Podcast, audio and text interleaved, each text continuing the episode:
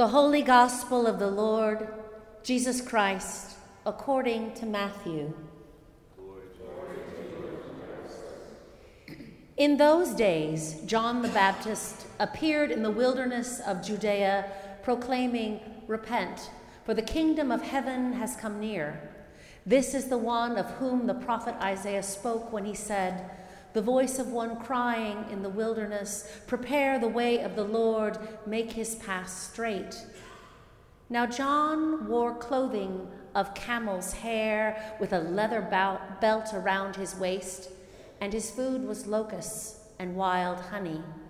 Then the people of Jerusalem and all Judea were going out to him, and all the region along the Jordan, and they were baptized by him in the river Jordan, confessing their sins.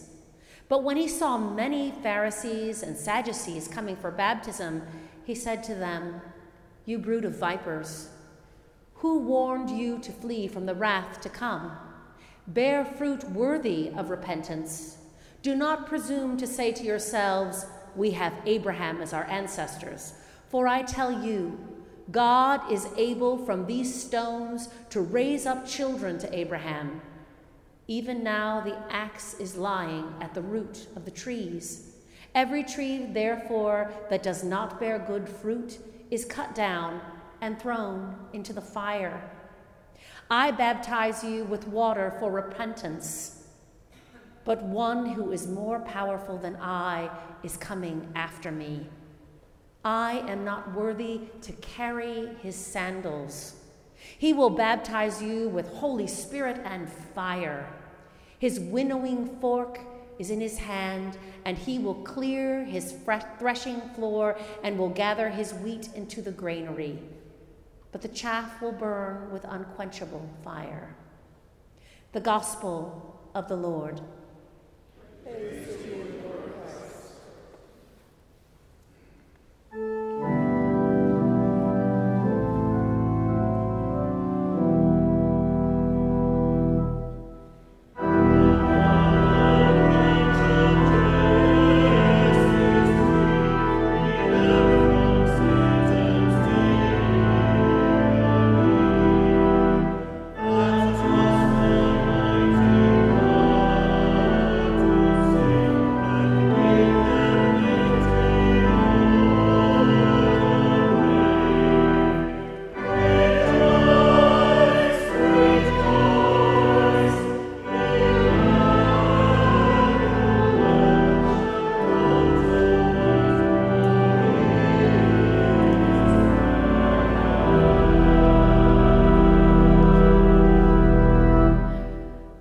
May the words of my mouth and the meditation of all our hearts be acceptable in your sight, O God, our strength and our Redeemer. Amen. Every time I preach about John the Baptist at this time of year, because it happens every year in Advent, especially with this passage in Matthew, I think about two things.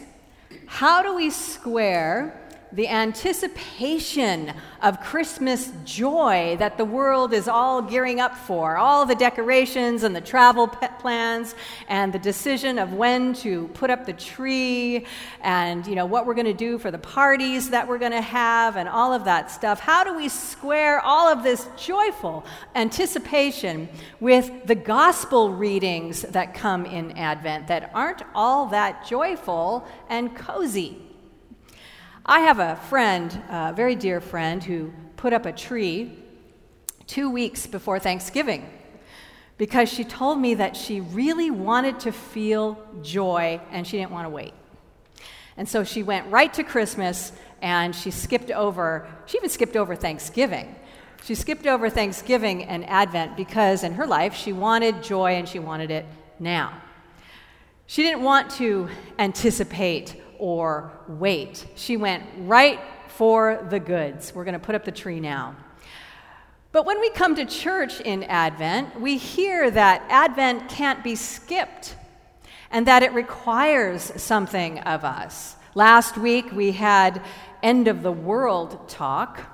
Next week we have more John the Baptist, and it's not really easy stuff. And the second thought I have this time of year with this passage is really more of a question. Why on earth were people drawn to John the Baptist, who is screaming at people out in the wilderness, calling some broods of vipers and urging them to repent? Why on earth was all of Judea flocking to John the Baptist? We can look back on this passage and we can say, well, you know, when we're reading it today, we can say, well, all of that happened in the past, and he's talking to all of those people, not us. But if the Gospels are to be relevant, we must not look back solely at the past. We have to insert ourselves into the stories and hear what they are saying for us today. And, you know, it's difficult to look at our past. It's it's difficult to look at our Advent past because, you know, the world has changed. The world has gone through so many changes in the last two and a half years. I know that we've all in our lives, in our work, uh, if we have children, uh, school, everything has changed, right? So Advent is a time. It's a time to look at the past and be informed by the past, but it's also very much a time of the present moment as we wait for the future. So what do I mean by all of that? We are comforted by our past memories, that is certain.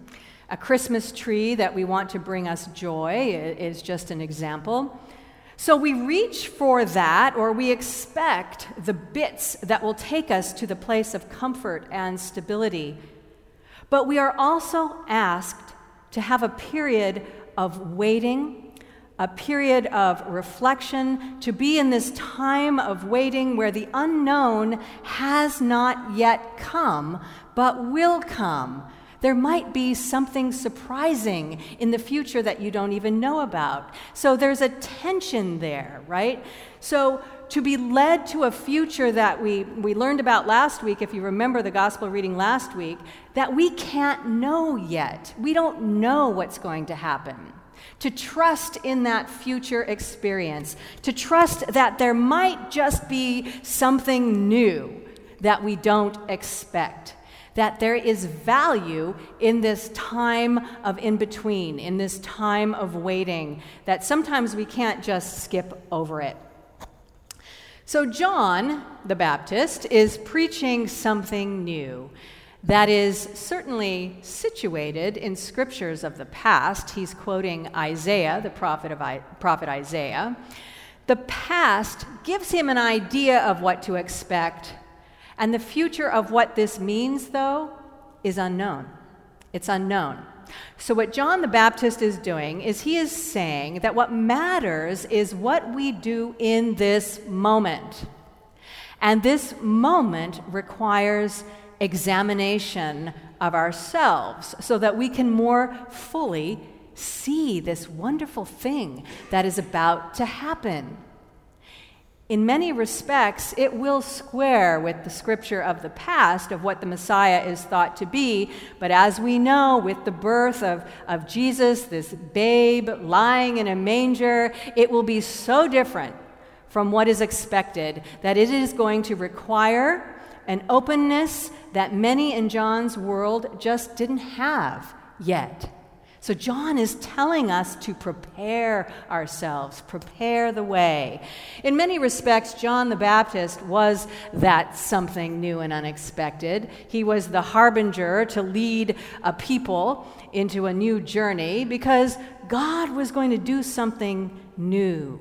Jesus will be born, and with that expression of God with us, the world was going to shift. And John the Baptist is saying that we need to be able to be prepared in order to move with that shift.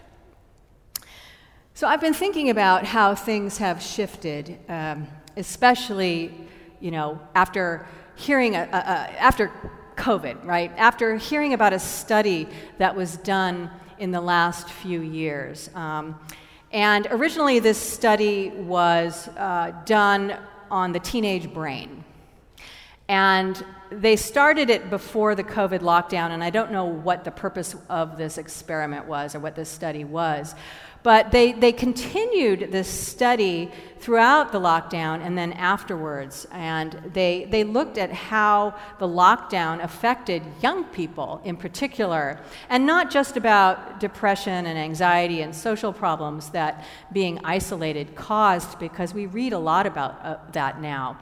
But um, this study was an M R I study of, of teenage young people's brains, and actually um, what it showed was that after the lockdown, the M R I scans of teens showed that the brains of these young people aged by three years. They could see that in the M R I. Also, the parts of the brain that are responsible for executive function and anxiety and mood and memories and depression were all affected as well. So the study's conclusion is that there's no way to know how this three-year aging of the brain will affect kids in the future. Um, it is something that they know is caused by stress and anxiety. And the article called for there to be more resources put into mental health because the effects will continue to be revealed as time goes on. But what this study does show us is that we are not the same as we were before, and not everything can be the same as it was before in total. Sure, some things have bounced back and, and we've tried to, you know, do everything the same again, but attitudes have changed. Anxiety and stress has changed the world, and as we see in this study, even in physical ways. What this also means is that how we think about raising children or grandchildren is going to be different than it has been in the past. And what do we need to know? What do we need to know about that? And in general, how we treat others and how we treat ourselves may have to be different too. Past methods may have to be altered. So why do I bring this up? Because John the Baptist knows that there is going to be a cosmic shift, and he's trying to prepare people for it. He tells the Pharisees and the Sadducees that they can't rely on what they've been doing. They can't rely on simply being the children of Abraham. He says, do not presume to say to yourselves, we have Abraham as our ancestor. That's not enough. It's not going to be enough anymore. Because if they just rely on this, they will not see what it is that God is doing that is so new, you can't even imagine. The way to open your eyes, according to John the Baptist, is to prepare yourself. And you prepare yourself through repentance. Now, that is a scary, churchy word, repentance. Evoking people on the street corner with signs that say you're going to go to hell or you're going to repent. If you don't repent, you're going to die. All this kind of stuff, you know, pointing their finger at you. But that is not what I'm talking about. Repentance is not a scary word. Repentance means that we prepare the way by cleaning out the cobwebs and making the path for God accessible. Now, I don't know if you remember or if you were here a few weeks ago for Christ the King Sunday, I talked about what Advent meant and where Advent came from. It comes from the Latin word adventus, which was a great occasion when a king or an emperor would come through your village or town, and people waited with great expectation. They waited for this procession to come through. Well, think about it. If there isn't a straight, accessible path, then the king or the emperor can't get through, and they might just bypass your town or your village.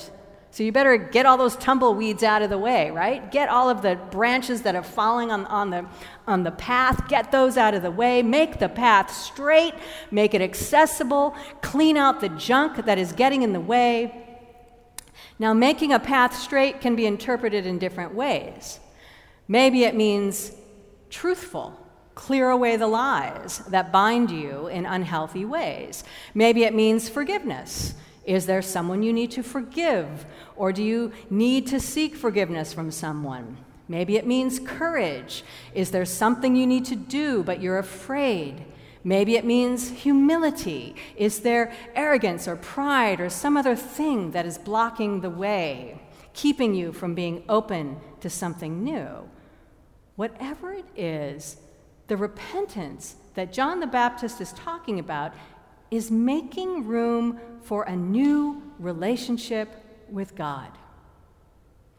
Now, the Pharisees, who were the religious leaders of the day, um, they had a whole system. They had a whole system down. They had it all down for worship, what you're supposed to do, for the interpretation of the laws, for punishment. You know, they saw the law as the hand of God, and they were there to see that all was done correctly and all was done as it should be. What John the Baptist is trying to tell them is that they can't rely on that anymore. There will be new interpretations coming as to what the kingdom of heaven or the kingdom of God is going to require. And it's going to come in ways that you don't even know. You don't even know. Now, I just want to say that I want, I want to be clear about something. I'm not saying at all that COVID was from God getting us to do a new thing. That is absolutely not what I'm saying at all. It was not a punishment or a judgment, but it did happen, and we've been changed. Mentally, maybe even physically, and this means we now must look at how we've changed, because maybe our repentance this Advent, our searching for this new relationship with God, is going to be different. It's going to be changed. It might be something that we don't even know what that is. Maybe it's going to look different.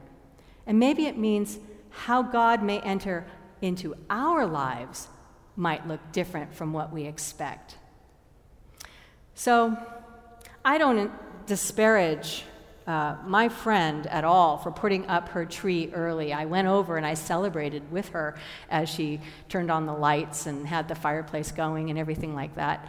We all need to do what we need to do to keep ourselves sane at times. But there's something to be said about the hope that can be experienced in the waiting, the hope that can be experienced before the joy, that it just may be that the journey through hope will make the joy that comes all the more precious and remarkable. Now, remember I said at the beginning of my sermon that I had two thoughts about this gospel reading, and the second one was a question. The question is, you know, I wondered why people flocked to John the Baptist. Why were they willing to be baptized by him, especially because he didn't appear to be a very welcoming person?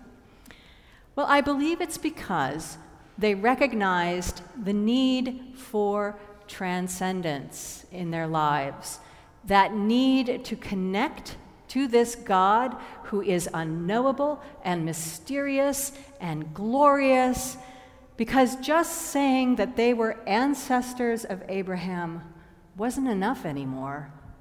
And they were willing to wait with great anticipation for the one who would come, and it was this state of hopefulness and anticipation that was going to be part of the transformation that was going to come in the future. This state of hopefulness was going to inform how they were going to make that path straight, living in a state of hope before the joy, preparing the way as part of the journey, hoping for the one that was going to baptize them with the Holy Spirit into something new and into hearing something new. As Paul says in Romans today, may the God of hope fill you with all joy and peace in believing, so that you may abound in hope by the power of the Holy Spirit. Amen.